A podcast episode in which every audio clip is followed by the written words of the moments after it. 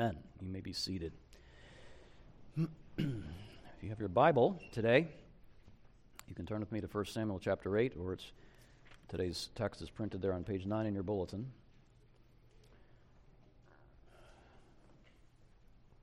The next prophet in our series on the school of the prophets. When Samuel became old, he made his sons judges over Israel. The name of his firstborn son was Joel, and the name of his second Abijah. They were judges in Beersheba. Yet his sons did not walk in his ways, but turned aside after gain. They took bribes and perverted justice. Then all the elders of Israel gathered together and came to Samuel at Ramah and said to him, Behold, you are old, and your sons do not walk in your ways. Now appoint for us a king to judge us like all the nations. But the thing displeased Samuel when they said, Give us a king to judge us. And Samuel prayed to the Lord. And the Lord said to Samuel, Obey the voice of the people and all that they say to you. For they have not rejected you, but they've rejected me from being king over them. According to all the deeds that they have done from the day I brought them up out of Egypt, even to this day, forsaking me and serving other gods, so, so they are also doing to you. Now then, obey their voice. Only you shall solemnly warn them and show them the ways of the king who shall reign over them. So Samuel told all the words of the Lord to the people who were asking for a king from him. He, sa- he said, These will be the ways of the king who will reign over you. He will take your sons and appoint them to his chariots, and to be his horsemen, and to run before his chariots. And he will appoint for himself commanders of thousands and commanders of fifties, and some to plow his ground and to reap his harvest, and to make his implements of war and the equipment of his chariots. He'll take your daughters to be perfumers and cooks and bakers.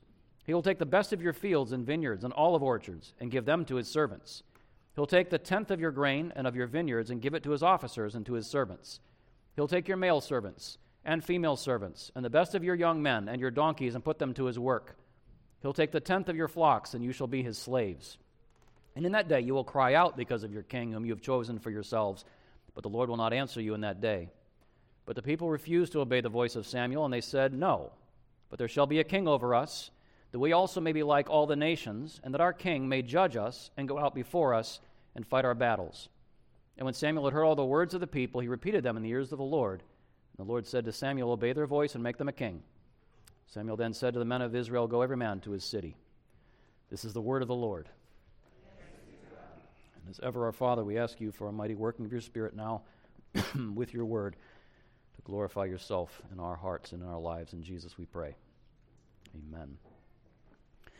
So I'm, I want, I'm hoping that this short series of sermons will be a kind of exercise in self awareness, basically. I'm trying to help us become aware of something about us that we don't, I'm sure, is not at all obvious, and that is that on the day of Pentecost, as we saw in the first sermon, on the day of Pentecost, when Jesus from heaven poured out the Holy Spirit upon the church, that was something we might not realize. That was Jesus giving to his church the power and the authority for prophetic mission to carry on Jesus' mission, his witness as a prophet on earth. He was giving the mantle of his power and authority to bear witness, to speak the life giving word of God, to do that in his name on earth and with his spirit. Pentecost was where the prophethood of all believers began. We think of the priesthood of believers, but the prophethood of believers might be something we don't think a lot about.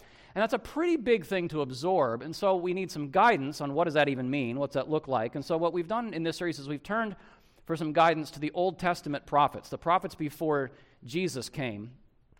And I don't want to blur their uniqueness. You know, their ministries were unique. You know, I'm not Elijah, you're not Isaiah. I want to go crazy with the analogy.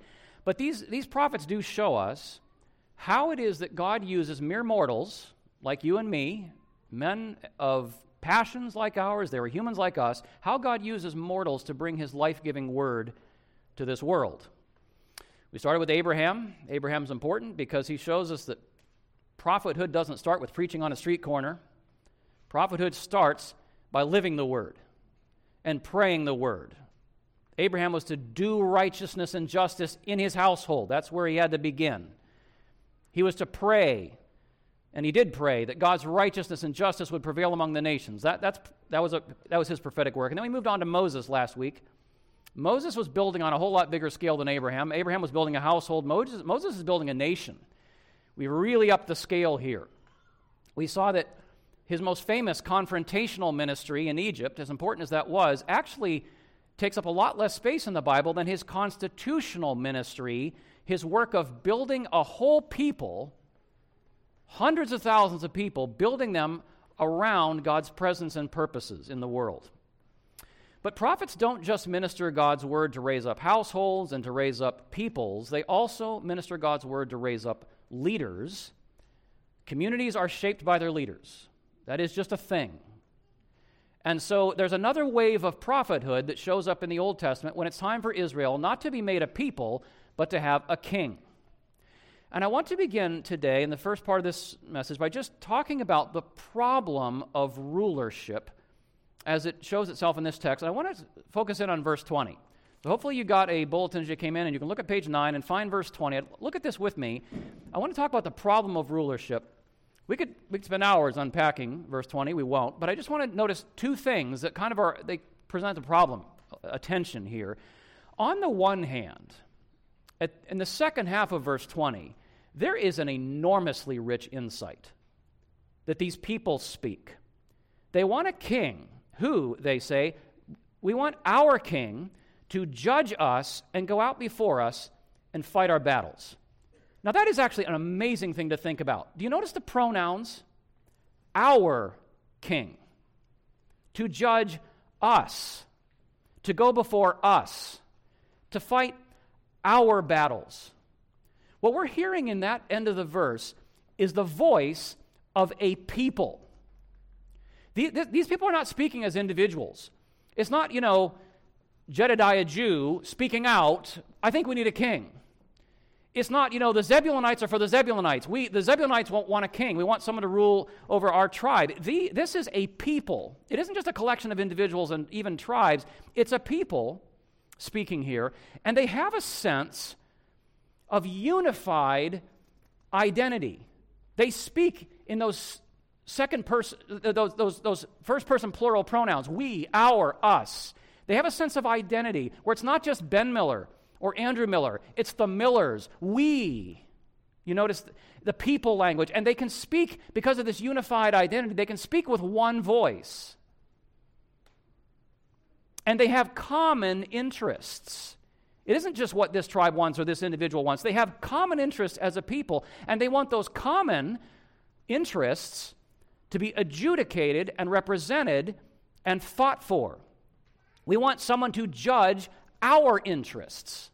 We want someone to go before our interests and represent them in the world. We want someone to fight our battles, to fight for our common interests. So there's this whole idea of a people with their common interests.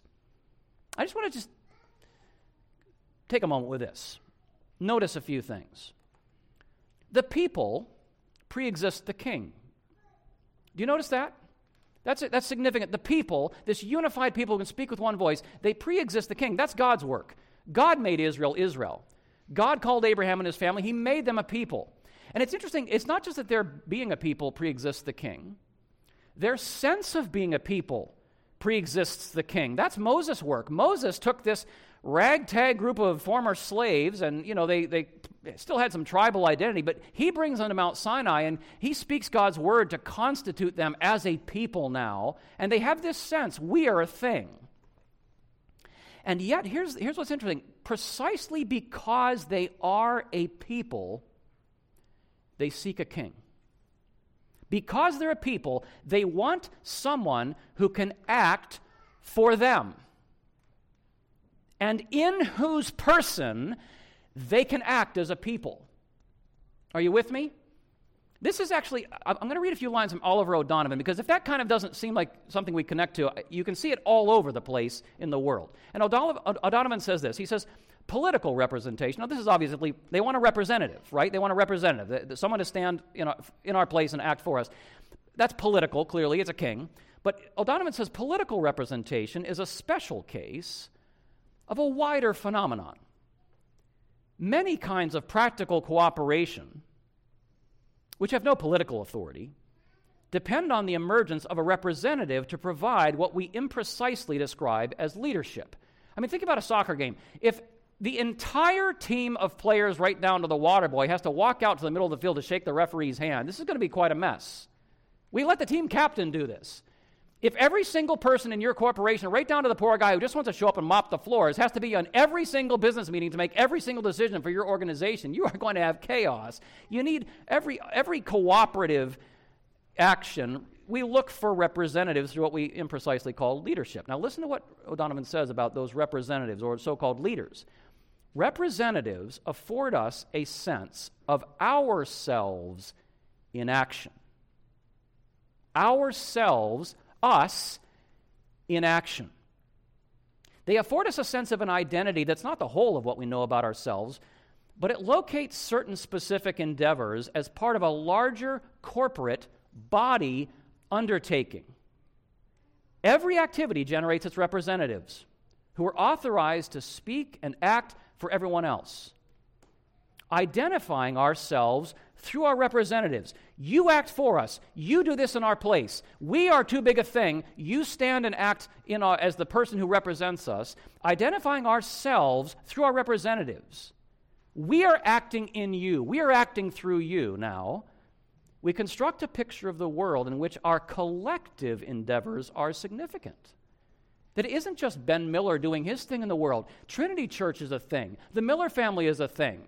You know, this corporation is a thing, this state is a thing, this nation is a thing, this team is a thing. We construct a picture of the world in which our collective endeavors have significance. Community yearns to make its mark upon the world, says O'Donovan. It isn't just individuals who want to leave a mark, community wants to make its mark upon the world. Now, to picture this, leaving O'Donovan now, to picture kind of how this works, I want you to think about your head. Imagine if I were to walk out into the lobby this afternoon after worship, and one of you were to come up to me and you were to crouch down and start talking very earnestly to my kneecap. And after several minutes of this, it becomes somewhat awkward for me because you're talking very earnestly to my kneecap, and I'm sort of standing up here, you know, and I'm wondering what's going on, and you're, you know, we're having a conversation, but you're talking to my kneecap. What would be the most obvious, natural thing for me to say at that moment? What I would say to you if you were talking to my kneecap is, hey, I'm up here. I'm up here. Stand up. Talk to me. Now, I want you to imagine if after you stand up and my head now starts talking to you the way normal people talk to each other, later on in the car, my kneecap just starts yelling at my head. Who do you think you are? How dare you say, how, use, how dare you use the word I as if you are somehow everything, as if you're the, you know, you just are this big old, you know, boss, you know, thing up there on top of the body telling everyone what to do. Well, you could actually say, when I speak, the body is speaking. I think that my head would tell my kneecap, that's because when I speak, the body is speaking. I'm the head. When I speak, you are speaking. When I speak, my whole body, my whole self, the whole thing is speaking. I'm your voice. I'm your mouth. I'm the head, and I speak for the body. I'm not up here doing my own thing. I am the one who speaks for the body. I represent the body. When I act, the whole body is acting. When I spoke, you were speaking. And that's what headship really is it's not just giving orders. I mean, I guess your head, in a sense, gives some direction to your body. It, does. But headship is not first and foremost about giving orders to the rest of the body, it is about standing for the whole body, standing before the whole body. We need to reject the lie today that all hierarchies are oppressive. That is false. What hierarchies, like having a head, do is they enable us, they free us to act as a body, where you don't get to listen to my toes and my fingers and my mouth and my ears and my knees all talking at you at once. There is a unified body speaking through its head. The, my body is freed to speak corporately through headship. And that's what God is creating here. Behind the scenes, there's a problem we'll get to in a moment, but behind the scenes, what God is doing is He's raising up a human king. Because humans need a head. And God, over the centuries, is going to show Israel, and in time the nations, what kind of headship human beings do not need. Kings like Saul, even David, even Solomon. And what kind of a head they do need. Because God here is preparing the way for an ultimate king, not just over Israel, but over the world, who will be the head, he is called, the head of a body of new humanity who will stand before God and stand before the world. The language is in Christ. In Christ acting, we have acted. That is headship. A whole sermon could be preached on that. So that's the insight in verse 20, and it's really powerful. On one hand, this idea of a people who need a representative, who need a king, but on the other hand, at the earlier part of verse 20, you see this very deeply troubling thing, and it shows up in verse 5 as well. the, the, the people demand a king and they want a kingdom. Did you Notice the language like all the nations. So, on one hand, this idea of kingship to represent the people is deeply human, it's fundamental in God's order, but they want a king like the nations. There's a problem. And what is the problem with wanting a king like the nations? Well, the problem with the nations and their kings is that they do not acknowledge God as the high king. The nations and kings of the earth do not say, It is He, God, who has made us, and we are His. We are His people. We are the sheep of His pasture. That is not how the nations think. They do not acknowledge the Most High God. And so, what happens in these nations who are, and these, with these kings in the nations, is that the king doesn't see himself as put in place by God to image God to his people, to image God's care, his protection, his provision, to image God's justice to them, God's kindly fatherly rule, and then to step out into the world and to image these people whom he represents to the world. That's not how the kings of the nations think. They don't image God. They don't even believe in God. They don't believe in the Most High. They don't try to image God well to their people or image their people well in the world. What they do is they start trying to make the people in their image. They start carving this people more and more into something that shows off the king himself. And Samuel warns them you want a king like the nations? This is what he looks like. He takes basically all of you as a people and all of your supplies, and they become ways of feeding his own power and pomp. The people now exist for the king. The king does not exist for the people because it is not, he does not acknowledge that his kingship was received from the Most High. And interestingly, the people's response in the nations who don't acknowledge God, their response to their kings is either to deify their kings, I mean, how many pagan nations worshiped, and we still have nations in the 21st century who literally worship their kings? You know, if you don't have the Most High, you lift up a king to sort of stand in his place. Or, this is the other side of the coin, they will eventually just delegitimize their kings as if they are not ordained by God. Isn't it interesting that David, after Saul is anointed king, and Saul is has he, he's he's maniacal, He's homicidal. His rule is destructive to the nation. He's out of his mind. He tries to kill David. He's bloodthirsty. He's insane. And David has two opportunities to take him out. If you're in the nations, you just do it.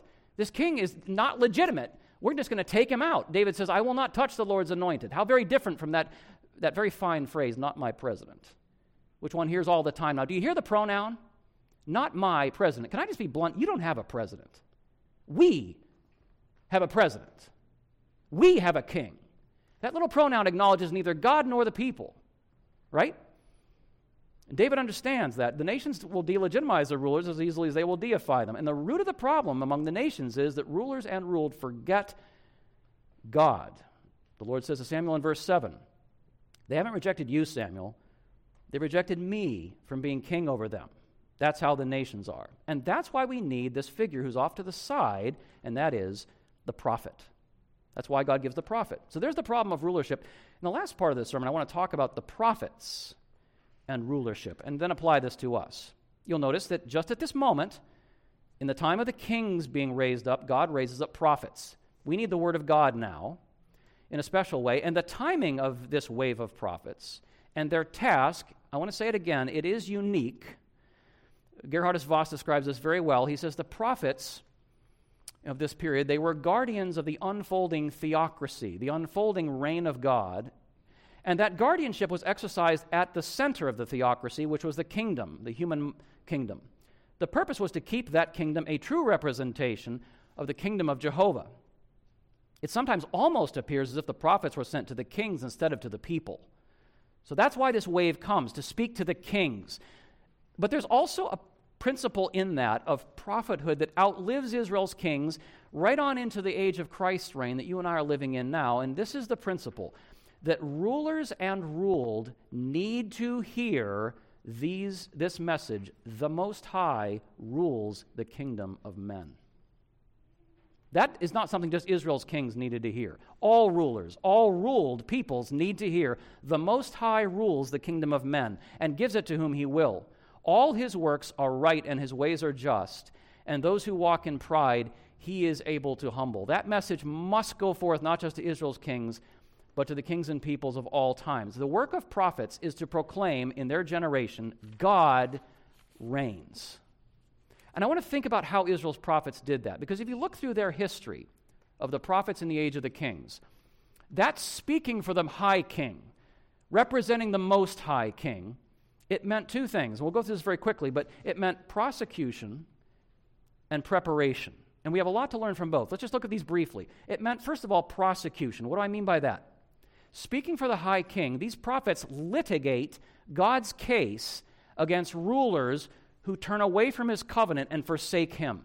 They litigate God's case. They argue that God's case against these rulers and peoples. Now, in the case of Israel's king, it's very obvious when they departed from the covenant. I mean, you start worshiping Moloch or some other, you know, god of the pagan nations or you know, otherwise, you know, just trample on God's standards of justice. I mean, it's clear you've broken God's covenant and you should be spoken to by the prophets.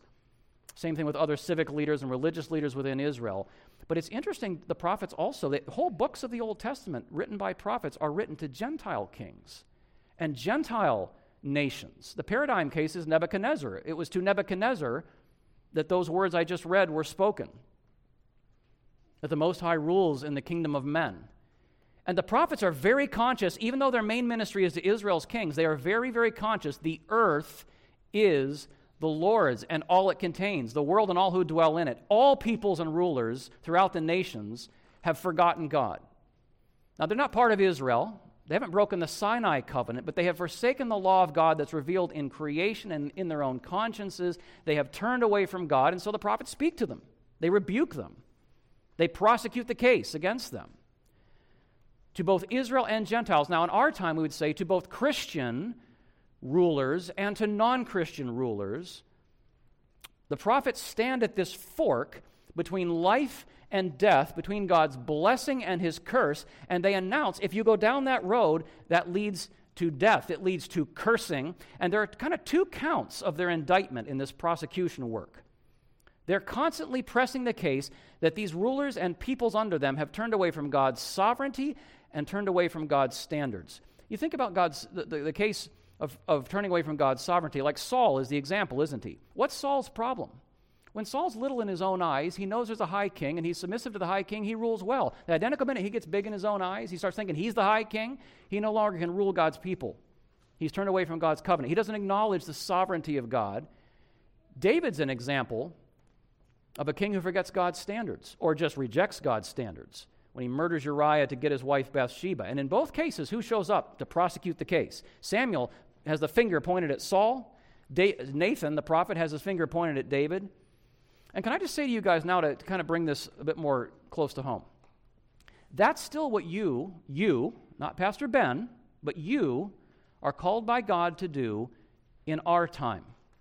You too must be aware of when those that God has given you opportunity to speak to, when they have turned away from God's sovereignty and turned away from his standards. I think I've tried, I've tried through sermons and other teachings throughout the years, I've tried to give you guys this tool. This is a tool you have to have in your toolkit as a Christian today. You must know how to argue the unanswerable case that God is sovereign. You know how you do it? You have to help people see what happens if God is not sovereign. C.S. Lewis puts this so crisply, and this is a message we must learn to, to press in, in our time as God's prophets. He, listen to what he says. He says, The very idea of freedom, oh, we love freedom in the 21st century. The very idea of freedom presupposes some objective moral law which overarches rulers and ruled alike. The very idea of freedom presupposes there's this higher law that overarches rulers and ruled alike we and our rulers are of one kind only so long as we're subject to one law. But if there's no law of nature, no law of God, then the ethos of any society is the creation of its rulers, educators, and conditioners, and every creator stands above and outside his own creation. If you do not want to have a society in which the, the authorities, the, you know, the rulers, educators, and conditioners are on a different plane from everybody else, if you want to have freedom of the kind that we North Americans say we prize so much, you have to have the law of God. You have to have the sovereignty of God. And we just need to proclaim as prophets if you want to be free, you must have, God must be king. If there is no divine sovereignty, there will be human tyranny. It is inevitable. It may be the tyranny of the mob or of some monarch or whatever might lie between, but there's no freedom unless God is king. Press the case. And because God is sovereign, we also press the case in love. We're not obnoxious about this, but we're, we're, we're calling it like it is as prophets. Because God is sovereign, then there are standards. There is such a thing as righteousness and justice and equity. King Lemuel's mother is a prophet, in a sense. When she speaks to him, she says, you, don't, don't be getting drunk. Don't be chasing women, my son. Open your mouth for the mute, for the rights of all who are destitute. Open your mouth. Judge righteously. Defend the rights of the poor and needy. That's what rulers need to hear. Because God is king. There is such a thing as justice. We do not just decide what we want to be the law, what we want to be the policies. We are accountable to the justice and equity of God. That's not just true in the civic realm, by the way. It's true for, it's not just even just true for rulers. And that brings us to another thing in this prosecution role of, of, of, our prophethood. It isn't just speaking for God's sovereignty and his standards. We also, as communities, prophetic communities, we have to model that message. God may never give you a chance to bear witness to a king. He may not give you a chance to do a lot of speaking this stuff. You may just have to pray this mostly. I don't know.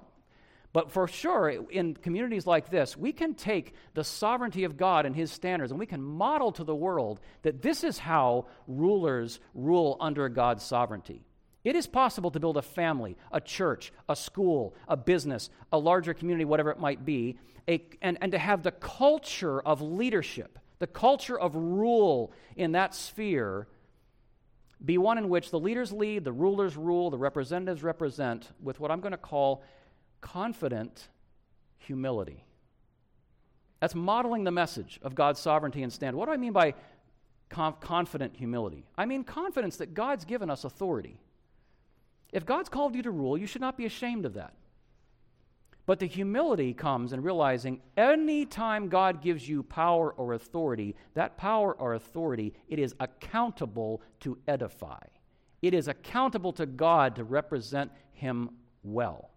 And in prophetic communities, that's what we're trying to build a culture of leadership that builds trust, that forms a kind of corporate identity where we think of ourselves as we, and then can mobilize unified action because we think of ourselves as, as you know, having common interests. And I've been working on this. I became a father at 28 and a pastor at 30.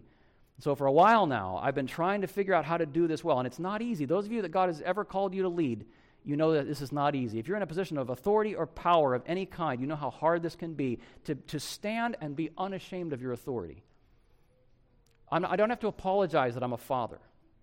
I don't have to somehow shrink back from the fact that I am called by God to preach the word to you. I don't have to be ashamed of that or shrink back from that at all. But how hard is it knowing God has given me certain kinds of authority to exercise that authority in a way that builds trust. I call it building a culture of conversation. I'm trying to do this in my home every day, trying to do this as your pastor. I'm just using myself as an example, but we could give lots of examples from your lives. How do you build a culture of conversation where when there's disagreement, there's dispute, People don't see things the same way. They don't do things the same way. There can be a conversation, and you have the humility and the, actually the security to welcome that and just engage. I want, you know, we want the hard questions. We want to help people think. We want to build tr- the trust that comes when people feel like they're being heard and their interests are being represented. That's what prophetic communities do, modeling the sovereignty of God. It's given us authority, but it's for their good, the way Christ rules as head of his kingdom. Prosecution through our speech and through modeling. But there's a second feature of this prophetic work, and it's preparation. Speaking to those who are currently rulers, powers, authorities, etc. But secondly, preparation. Prophets equip those, equip those who are going to outlive existing rulers. Because here's the reality, and prophets never forget this rulers don't remain, leaders don't last. Because many of them fail. I mean, look at uh, Samuel, great prophet. But what sets up this whole rulership crisis is, is a lack of generational faithfulness. Samuel does not prepare his sons, he does not prepare that second generation who are going to outlive him. And all rulers, all leaders, no matter how faithful they are, they all die. Every father dies, every mother dies, every pastor dies, every king dies. There is not a ruler on earth who's going to remain. And prophets, even as they're speaking to existing rulers and authorities, they're also reminding all of us in the realm, from the least to the greatest, it is not we who remain. It is the kingdom of God that remains. That's what lasts. And so it is part of the prophetic mission to raise up those who will raise up others, who will raise up others, because it's a kingdom that endures. Paul says this to Timothy The things you've heard from me, entrust to faithful men who'll be able to teach others also. And there's always this eye on the generations to come in a prophetic community. These are our future leaders even if they never have an official leadership position. By example, representing what we ought to be, these are the future leaders. We need to be preparing them. And so I want to finish up today's message. I actually want to say a prophetic word. I haven't done this since my charismatic days. I want to speak a prophetic word of preparation to our future leaders here as we wrap up and sort of show you what I mean by this preparatory side of the prophetic mission. So if you're 25 or younger, can you just dial in for a minute here? This is my prophetic word to you. Four quick things. Number one, you future leaders, incline your ear. Incline your ear. Do you know what it means to incline? It means you lean. Not this, your arms folded, leaning back. You lean in. You incline your ear. Incline your ear. If you do not listen, you cannot lead. You know why you cannot lead? Because if you don't listen, you'll never be able to take anyone, including yourself, any further than your own thoughts. Because you don't listen. If you're not teachable, the Bible says you're a fool. He who trusts in his own mind is a fool.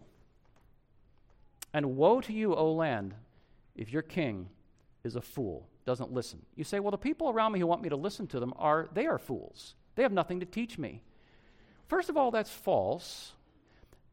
There's always meat there. You might have to spit out a lot of bones. And if it's really true that the people in your life that God has called to speak into your life, you don't want to listen to them because you don't think they have anything to teach you, first of all, you're probably delusional. There's something there to learn, I'm sure. But if that's the case, then you need to go find someone else to listen to.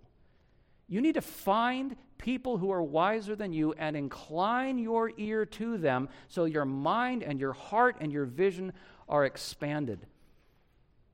The picture of the man who flourishes in Psalm 1 is he meditates on the law of God day and night. He shuts things down, he gets quiet, he plants himself, and he thinks and thinks and thinks because he's listening to the word of the Lord night and day. Samuel, he's a little boy when God first speaks to him. What does Eli tell him he needs to say when God speaks? Speak, Lord, what? Your servant is listening. Incline your ear. Second thing, future leaders. Prophets prepare future leaders. Second thing, choose goodness over happiness. Choose goodness over happiness. Do you see Joel and Abijah in verse 3? You know what the problem with these young men is? They choose happiness, gain over goodness. I read something recently that just completely put me on my backside. This man said, When a father says of his son, I just want him to be happy, it means he's given up hope that his boy will be a man. When a father says of his son, I just want him to be happy, it means he's given up hope his boy will be a man. When a young man or young woman says, I just want to be happy, it means you've given up any hope of being a leader. Choose goodness over happiness. Choose integrity over gain. It doesn't matter how much money you make, it doesn't matter how happy you are for a season. It is goodness that endures. And there's a happiness that comes with goodness that you can never know when your goal is happiness. The reality is, you will never, my young brothers and sisters, you will never be a good man, you will never be a good woman without suffering. It will not happen. There is no goodness without pain and struggle and suffering. And what I would urge you is then if God, don't go seek it out for crying out loud, but if God has put suffering and struggle in your life, walk into it. Don't run away from it. Don't be a coward. Don't seek your comfort. If there's something hard to do, walk into it. If there's some suffering that just is part of your life, walk into it. Choose goodness over happiness. We got to prepare the future generation of leaders to do that. Third thing related to that run to win. You know, if you're a runner, the finish line determines the race. How long is the race? That tells me how to run. I have to get across that finish line. It tells me how to run. And when you know what the finish line is, it helps you know what the impediments are. This is between me and the finish line. I got to get past that. It helps you know what the distractions are. Probably not a good idea to jump and you know stop at the hot dog stand on your way to the finish line. Gonna, it's going to it's to keep you from getting there. It helps you know what is wasting your energy. You're running too fast in this part of the race. You got to slow down, take it easy so you can finish the race. The finish line determines the race. And brothers and sisters, you got to run to win. Here's what I mean. I would like you guys. I have to do this often. I'd like you guys to picture yourself not with fear, but with desire Picture what is coming. This is coming more surely than you are sitting here listening to this sermon. This is coming. Picture yourself standing before your God on Judgment Day. Picture that. Standing before Him. And God, the Almighty, looking over the story of your life to see whether you have redeemed the time. How have you used the few hours God has given you in this world? Can I just say to you, and I'm really going out on a limb here, my guess is it might not be all that important on that day whether you were a phenom at Call of Duty or whether you sucked down another 4,000 TikTok videos. I mean, I'm on a limb, but just saying. Redeem the time, run to win. God's word for future leaders. And the last, it's kind of where we began my dear young brothers and sisters who will outlive us, see and love your people. See and love your people. Do not conform to what I have come to call the my phone generation. The my phone generation. One of the biggest problems with the iPhone generation is that you think of yourself in terms of a world that exists only for you on your devices my life, my phone, my friends, my music, my social media. Leaders, rulers, those who are fit to bless God's people, they say to God what Ruth said to Naomi Your people are my people. I'm part of this. O'Donovan says to see ourselves as a people is a work of moral imagination. I'd say now more than ever. To see ourselves as a people is a work of moral imagination. It's an insight into reality the reality of what we are given to be and do together. The reality of what God has given us to be and do together. Individualists cannot lead because they have no sense of identity beyond self, and so they cannot be rulers among their people. That's my preparatory prophetic word to our future leaders. And I want to wrap up with this in conclusion. You'll notice that, as with the other prophets, if you kind of step back from the Bible and you really think about where Samuel fits into this, Samuel, like Moses and Abraham before him, he's completely pointing us beyond himself, ultimately to Christ. Because you and I are working out this prophetic mission of prosecution and preparation now. But we're working it out now in an entirely different age where there's not Saul or David or Solomon or one of the disastrous kings who came later. We are, we are under the rule of a perfect king. God has seated him above all rulers and authorities to whom we are bearing witness in this age. And it is by his Spirit alone that the hearts of the children of men are turned to righteousness. He does the work by His Spirit, even as His Spirit gives us the mission of prophethood. And so I want to just encourage you to go forth your prophetic calling this week, whether it's prosecution or preparation, to go to that work with this assurance that of the increase of His government and of peace, there will be no end. Amen. Father, give us that peace in knowing that you reign through your Son by your Spirit and make us faithful prophets in this needy age as we both speak to those in authority and raise up the next generation of those who will rule in your name. In Jesus we pray. Amen.